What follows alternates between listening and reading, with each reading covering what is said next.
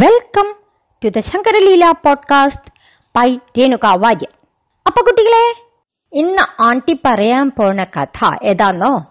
നവരാത്രി കാലൊക്കെ അല്ലേ, അപ്പൊ നമുക്ക് ദേവിയുടെ കഥ പറയാം. പിന്നെ പറയാൻ പോണ ദേവിയുടെ കഥ കന്യാകുമാരി. കന്യാകുമാരിയെ പറ്റി എല്ലാവരും കേട്ടിട്ടുണ്ടാവും അല്ലെ? കന്യാകുമാരിയെ പറ്റി നിങ്ങൾക്ക് എന്തൊക്കെയാ അറിയാ?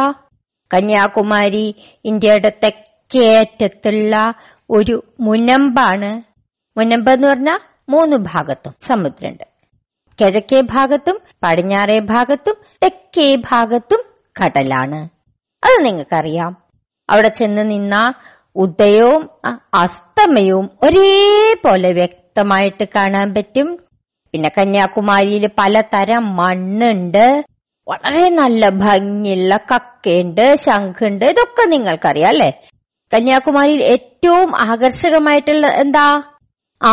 അതന്നെ മക്കൾക്കറിയാം, ദേവി കന്യാകുമാരിയുടെ അമ്പലം. അപ്പൊ ഇപ്പൊ പറയാൻ പോണത് ആ ദേവി കന്യാകുമാരിയുടെ കഥയാണ്. ദേവി കന്യാകുമാരി ആരായിരുന്നു, എങ്ങനെ ദേവി കന്യാകുമാരിക്ക് അവിടെ അമ്പലം ഉണ്ടായി എന്നൊക്കെയാണ് പറയാൻ പോണത്. അപ്പൊ ശ്രദ്ധിച്ച് കേക്കണേ. ഇടയ്ക്കൊക്കെ ചോദ്യം ചോദിക്കും. എന്താ കഥ എന്നോ? ഒരു അസുരൻ ഉണ്ടായിരുന്നു, പേര് ബാണാസുരൻ. എന്താ പേര്? ബാണാസുരൻ. ആ ബാണാസുരൻ ബ്രഹ്മാവിനെ കഠിനമായിട്ട് തപസ് ചെയ്തു. പ്രത്യക്ഷപ്പെട്ടിട്ട് ചോദിച്ച വര എന്താണോ? ദേവാ, എന്നെ കൊല്ലാൻ ഒരു കന്യകയ്ക്ക് മാത്രമേ സാധ്യമാവാൻ പാടുള്ളൂ. ബ്രഹ്മാവ് പറഞ്ഞു, ശരി, ഒരു കന്യക മാത്രമേ നിന്നെ കൊല്ലുള്ളൂ. അങ്ങനെ ബ്രഹ്മാവ് പറഞ്ഞു.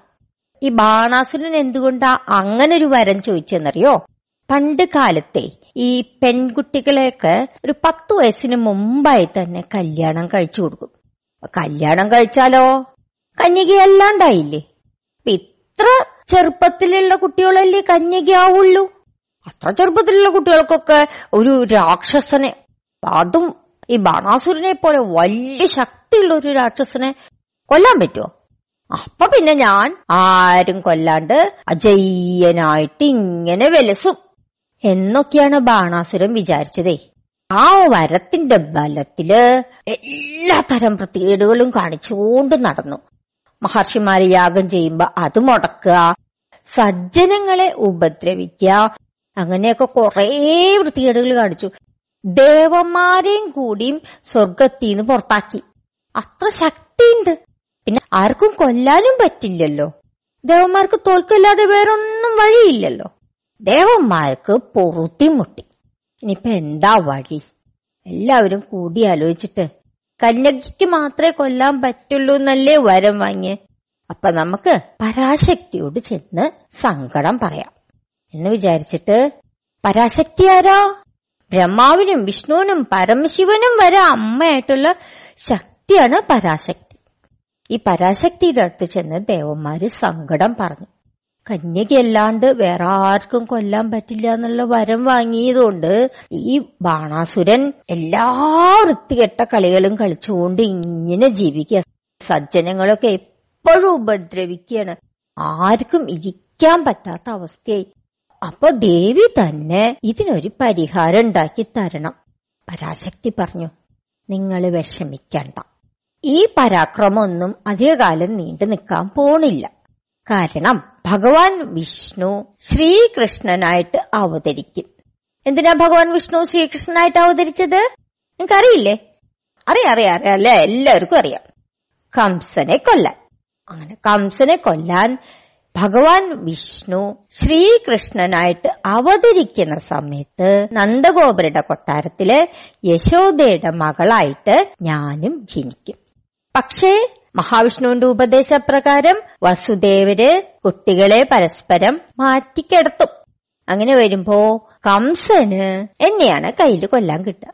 പക്ഷേ കംസൻ സാധാരണ ചെയ്യണ പോലെ പാറപ്പുറത്തടിച്ച് കൊല്ലാൻ പറ്റില്ല, ഞാൻ കയ്യിൽ നിന്ന് മുകളിലേക്ക് പോകും. എന്നിട്ട് ഞാൻ ഒരു സ്ഥലത്ത് വന്ന് താമസിക്കും. അങ്ങനെ കുറച്ചു കാലം കഴിഞ്ഞാൽ ബാണാസുരനും ഞാനും കൂടി യുദ്ധം ഉണ്ടാവും. ആ യുദ്ധത്തില് ഞാൻ ബാണാസുരനെ കൊന്നോളാം, നിങ്ങൾ പേടിക്കണ്ട, ക്ഷമയോടുകൂടി കാത്തിരിക്കും. ദേവന്മാർക്കൊക്കെ സന്തോഷായി. എന്തായാലും ദേവി ബാണാസുരനെ കൊന്നോളാം എന്ന് പറഞ്ഞില്ലേ? പിരിഞ്ഞുപോയി അവരവരുടെ താമസ സ്ഥലത്ത് ക്ഷമയോടുകൂടി കാത്തിരുന്നു. ഈ പറഞ്ഞ പോലെ തന്നെ നിങ്ങൾക്കറിയാം അല്ലേ, ശ്രീകൃഷ്ണൻ ജനിച്ചു, അതേ സമയത്ത് തന്നെ യശോദയുടെ മകളായിട്ട് ദേവിയും ജനിച്ചു. എന്നിട്ട് കുട്ടികളെ പരസ്പരം മാറ്റി കിടത്തി. കംസൻ ദേവിയെ കൊല്ലാൻ വന്നപ്പോ എന്തുണ്ടായി? അത് ഓർമ്മയുണ്ട്. കംസന്റെ കയ്യിൽ നിന്ന് വഴുക്കി ആ കുട്ടി മുകളിലേക്ക് പോയി. ദേവി അങ്ങനെ പോയി പോയി പോയി പോയി പോയി ഈ കന്യാകുമാരിയില് ഇറങ്ങി. ദേവിക്ക് കൊറേ തോഴിമാരും കൂടി ഉണ്ടല്ലോ, പരാശക്തിയല്ലേ. ദേവി തോഴിമാരുടെ കൂടെ ആ സമുദ്രത്തിന്റെ അവിടെ താമസിച്ചു. അങ്ങനെ താമസിച്ചു വരുന്ന സമയത്ത് ദേവി ആരെയാ കണ്ടത് അറിയോ? ഇല്ല അല്ലേ. ദേവി പരമശിവനെ കണ്ടു, പരമശിവൻ ദേവിയെയും കണ്ടു. അവർക്ക് പരസ്പരം ഇഷ്ടായി, കല്യാണം കഴിക്കാൻ ആഗ്രഹവും വന്നു. അപ്പൊ ഇതെല്ലാവരെയും അറിയിക്കണ്ടേ? പരമശിവൻ ദേവന്മാരെയൊക്കെ വിളിച്ചു പറഞ്ഞു. ദേവിയുടെ പേരെന്താണെന്നറിയോ? കുമാരി എന്നാണ് ദേവിയുടെ പേര്. പരമശിവൻ പറഞ്ഞു, എനിക്ക് ഈ കുമാരിയെ കല്യാണം കഴിക്കണമെന്ന് ആഗ്രഹമുണ്ട്. അപ്പൊ ദേവന്മാരൊക്കെ വിചാരിച്ചു, അയ്യോ ബുദ്ധിമുട്ടായി പോയല്ലോ. എന്താ കാരണം ബുദ്ധിമുട്ടായി എന്ന് വിചാരിക്കാൻ? അതന്നെ, ദേവി കല്യാണം കഴിച്ചാൽ എന്താവും? കന്യക അല്ലാണ്ടാവും. കന്യക അല്ലാണ്ടായാലോ ബാണാസുരനെ കൊല്ലാൻ പറ്റില്ല. ഇനി എന്താ വഴി? ദേവിയുടെ കല്യാണം ദേവി ബാണാസുരനെ കൊല്ലണവരേക്കെങ്കിലും ഒന്ന് മാറ്റിവെക്കണം. ഇനിയിപ്പോ ഈ മുഹൂർത്തൊക്കെ നിശ്ചയിച്ചു കഴിഞ്ഞ സ്ഥിതിക്ക് ദേവനോടത് പറയാൻ പറ്റുമോ? ദേവനാരാ? പരമശിവൻ. അപ്പൊ നാരദൻ പറഞ്ഞു, മുഹൂർത്തം എപ്പോഴാ? അർദ്ധരാത്രി. അപ്പൊ നിങ്ങള് ഒരു കാര്യം ചെയ്തോളൂ, പരമശിവന്റെ കൂടെ നിങ്ങളൊക്കെ കല്യാണത്തിന് ഒരുങ്ങി പോയിക്കോളൂ, ഞാൻ വഴി ഉണ്ടാക്കി തരാം. അങ്ങനെ എല്ലാവരും കല്യാണത്തിന് പുറപ്പെട്ടു. വഴിയിൽ വെച്ചിട്ട് എന്താന്നറിയോ ഒരു ശബ്ദം. എന്താ അത്?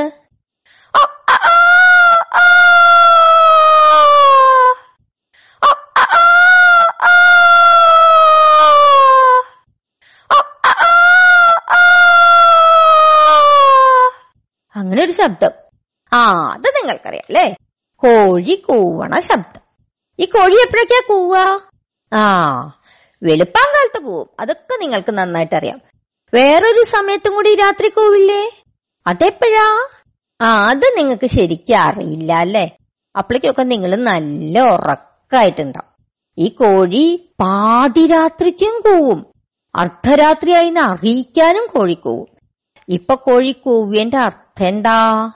അർദ്ധരാത്രി ആയി എന്നല്ലേ അർത്ഥം? അതെ. അപ്പൊ അതിന്റെ അർത്ഥം എന്താ? എപ്പോഴാ കല്യാണ മുഹൂർത്തായിരുന്നേ?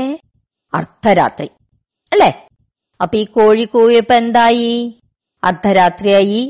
അർദ്ധരാത്രി ആയപ്പോഴോ മുഹൂർത്തം എന്തായി? മുഹൂർത്തം കഴിഞ്ഞു അതല്ലേ അർത്ഥം. അപ്പൊ ഇനി എന്താ ചെയ്യാ? ദേവന്മാരൊക്കെ ചോദിച്ചു പരമശിവനോട്, ഭഗവാനെ ദേ കോഴി കൂവണ ശബ്ദം കേട്ടില്ലേ, അതിന്റെ അർത്ഥം മുഹൂർത്തം കഴിഞ്ഞു എന്നല്ലേ. ഇനിയിപ്പൊ നമ്മളെന്താ ചെയ്യ? അപ്പൊ പരമശിവന് കാര്യങ്ങളൊക്കെ കൃത്യമായിട്ടറിയാം. ആരാ ഈ പണി പറ്റിച്ച്, എന്തിനാ അതൊക്കെ ചെയ്ത് എന്നൊക്കെ കൃത്യമായിട്ടറിയാം. പരമശിവൻ പറഞ്ഞു, ശരി നമുക്ക് ഇനി തിരിച്ചു പോവാ, അല്ലാതെ എന്താ വഴി? മുഹൂർത്തം കഴിഞ്ഞ് കല്യാണ വീട്ടിലേക്ക് എത്തിയിട്ട് വല്ല കാര്യമുണ്ടോ? പണ്ടത്തെ കാലത്തൊക്കെ അങ്ങനെയാണേ. അങ്ങനെ എങ്ങനെയൊന്നും അല്ല കല്യാണം നടത്താം. മുഹൂർത്തം നിശ്ചയിച്ചിട്ടുണ്ടെങ്കിൽ ആ മുഹൂർത്തത്തിന് മാത്രമേ കല്യാണം നടത്തുള്ളൂ. അല്ലാണ്ട് അത് കഴിഞ്ഞു പോയി എന്നും പറഞ്ഞിട്ട് അന്ന് സാരമില്ല എന്നൊന്നും വിചാരിച്ച് ആരും കല്യാണം നടത്തില്ല. ഇനിയിപ്പോ നമുക്ക് തിരിച്ചു പോവല്ലാണ്ട് വേറെ എന്താ വഴി? തിരിച്ചു പോയേക്കാം, എല്ലാവരുടെയും ഇഷ്ടമല്ലേ. എന്നിട്ട് കൊത്തും കൊടുത്തുട്ടാ, നിങ്ങളുടെ ആവശ്യവും അത് തന്നെയല്ലേ എന്നും ചോദിച്ചു. അങ്ങനെ ഒരു തിരിച്ചുപോയി. ആരാ ഈ പണി വെട്ടിച്ചെന്നറിയോ? നിങ്ങൾക്ക് ഊഹിക്കാമോ? മോൻ ഊഹിച്ചു, കറക്റ്റായിട്ട് ഊഹിച്ചു. നാരദൻ. നാരദൻ എന്തിനാ അങ്ങനെ കോഴി കൂവിയത്? കല്യാണം മുടക്കാൻ വേണ്ടിയിട്ട്. അത് തന്നെ. നിങ്ങൾക്കൊക്കെ നന്നായിട്ട് കാര്യങ്ങൾ മനസ്സിലാവുന്നുണ്ട്. നാരദൻ അങ്ങനെ കല്യാണം മുടക്കി. ഇവിടെ കല്യാണ വീട്ടില് ദേവി ഇങ്ങനെ എല്ലാ ഒരുക്കങ്ങളും നടത്തി കാത്തിരിക്കുകയാണ്. അരി, മസാല, പിന്നെ മറ്റ് കറിക്കൂട്ടുകള് ഇതൊക്കെ വെച്ച് കാത്തിരിക്കുകയാണ്. ധാരാളം പൂക്കളെ കൊണ്ട് കൊട്ടാരവും പരിസരങ്ങളും ഒക്കെ അലങ്കരിച്ചിട്ടുണ്ട്. നല്ല നല്ല നല്ല പട്ടുവസ്ത്രങ്ങളൊക്കെ തോഴിമാരും ദേവിയും അണിഞ്ഞിട്ടുണ്ട്. ധാരാളം ആഭരണങ്ങൾ അണിഞ്ഞിട്ടുണ്ട്. ഇതൊക്കെ ചെയ്ത് കാത്തിരിക്കുകയാണ്. ആരെയാണ് കാത്തിരിക്കണേ ദേവി? അത് നിങ്ങൾക്കറിയാം, പരമശിവനെ. എന്തിനാ കാത്തിരിക്കണേ? കല്യാണം നടത്താൻ. പക്ഷേ എന്താ ഉണ്ടായത്? പരമശിവൻ വന്നോ? ഇല്ല. കൊറേ നേരം കാത്തിരുന്നു, ദേവൻ വന്നില്ല. വെളുപ്പാങ്കാലത്ത് കോഴി കൂവി, എന്നിട്ടും ദേവൻ വന്നില്ല. അപ്പൊ ദേവിക്ക് ഭയങ്കര ദേഷ്യം വന്നു. എന്നെ പറ്റിച്ചു അല്ലേ, കല്യാണം കഴിക്കാമെന്നും പറഞ്ഞിട്ട് എല്ലാ സാധനങ്ങളും ഒരുക്കി എല്ലാ ചമയങ്ങളും അണിഞ്ഞ് ഞാൻ കാത്തിരുന്നിട്ട് എന്നെ പറഞ്ഞു പറ്റിച്ചു അല്ലേ, കല്യാണത്തിന് വന്നിട്ടില്ല അല്ലേ, കാണിച്ചു തരാ ഞാൻ. ഇനി മേല ഞാൻ കല്യാണമേ കഴിക്കുന്നില്ല. ഇങ്ങനെ പറ്റിക്കുന്ന ആൾക്കാരുടെ കൂടെ എന്തിനാ കല്യാണം? കല്യാണമേ കഴിക്കുന്നില്ല. ഇത് സത്യം സത്യം സത്യം എന്നും പറഞ്ഞിട്ട് എന്താ ചെയ്തേന്നോ, ഈ കല്യാണത്തിന് വേണ്ടി ഒരുക്കി വെച്ചേക്കുന്ന സാധനങ്ങളൊക്കെ ഈ ചമയങ്ങളും ഇതെല്ലാം പൊട്ടിച്ചെറിഞ്ഞ് എല്ലാം കൂടി മണ്ണിലേക്ക് അങ്ങോട്ട് തട്ടിയിട്ടു. തോഴിമാരോടും പറഞ്ഞു, നിങ്ങളൊക്കെ പോകോ, ഞാനിവിടെ ഒറ്റയ്ക്ക് താമസിച്ചോളാം എന്ന് പറഞ്ഞ് തോഴിമാരെയും പറഞ്ഞു വെച്ചു.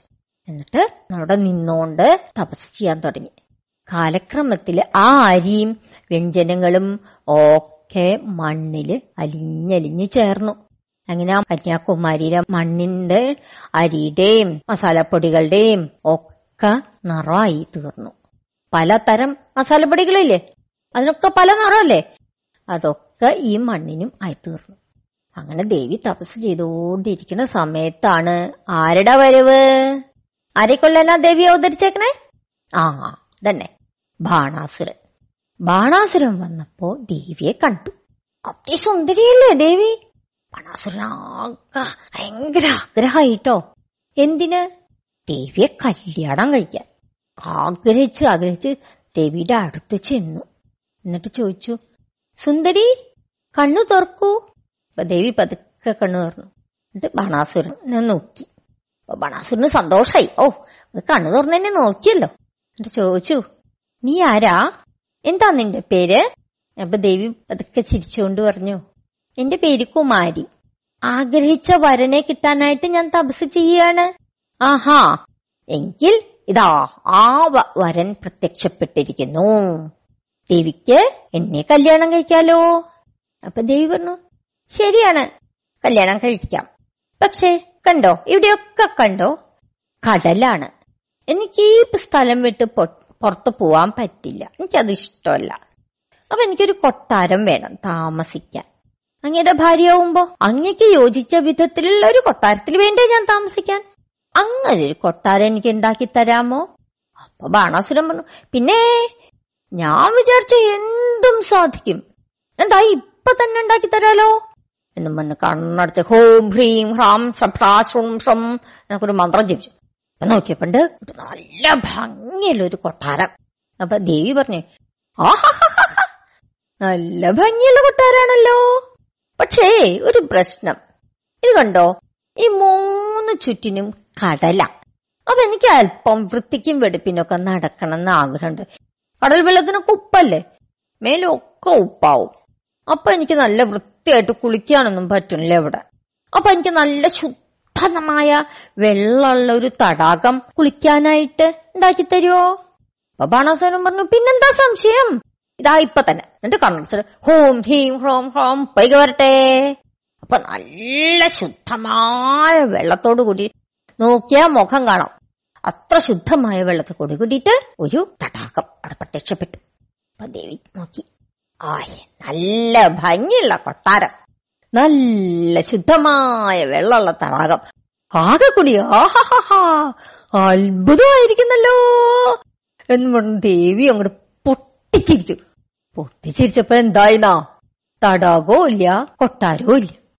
ബാണാസുരൻ അങ്ങനെ അമ്പരന്ന് നിക്കുക, ഇതെന്തായത്? അപ്പൊ ദേവി ബാണാസുരനോട് ചോദിച്ചു, ഏട്ടാ അഹങ്കാരിയായ ബാണാസുര, ഒരു നിമിഷം കൊണ്ട് മറയണ്ടാണോ നിന്റെ കൊട്ടാരവും പോയിക്കൊക്കെ? അയ്യേ, എന്തൊക്കെയാ നീ പറഞ്ഞേ ഇപ്പോഴോ? അപ്പൊ ബാണാസുരന് ഭയങ്കരമായിട്ട് ദേഷ്യം വന്നു. ഇതിപ്പോ കളിയാക്കില്ലേ ചിതേദേവി? കൊട്ടാരം വേണം, പൊയ്ക്ക വേണം എന്നൊക്കെ കൊണ്ട് അത് ഉണ്ടാക്കി കൊടുത്തപ്പോ ഒറ്റ ചിരി കൊണ്ട് അതൊക്കെ അങ്ങോട്ട് മാച്ചു കളഞ്ഞു. അത് എന്നെ പരിഹസിക്കല്ലേ ഉണ്ടായത്? ബാണാസുരൻ, ആഹാ, നീ ഇത്ര ഭയങ്കരിയാണല്ലേ, നീ എന്നെ അപമാനിക്കാൻ വേണ്ടി ചെയ്തതാണല്ലേ ഇതൊക്കെ?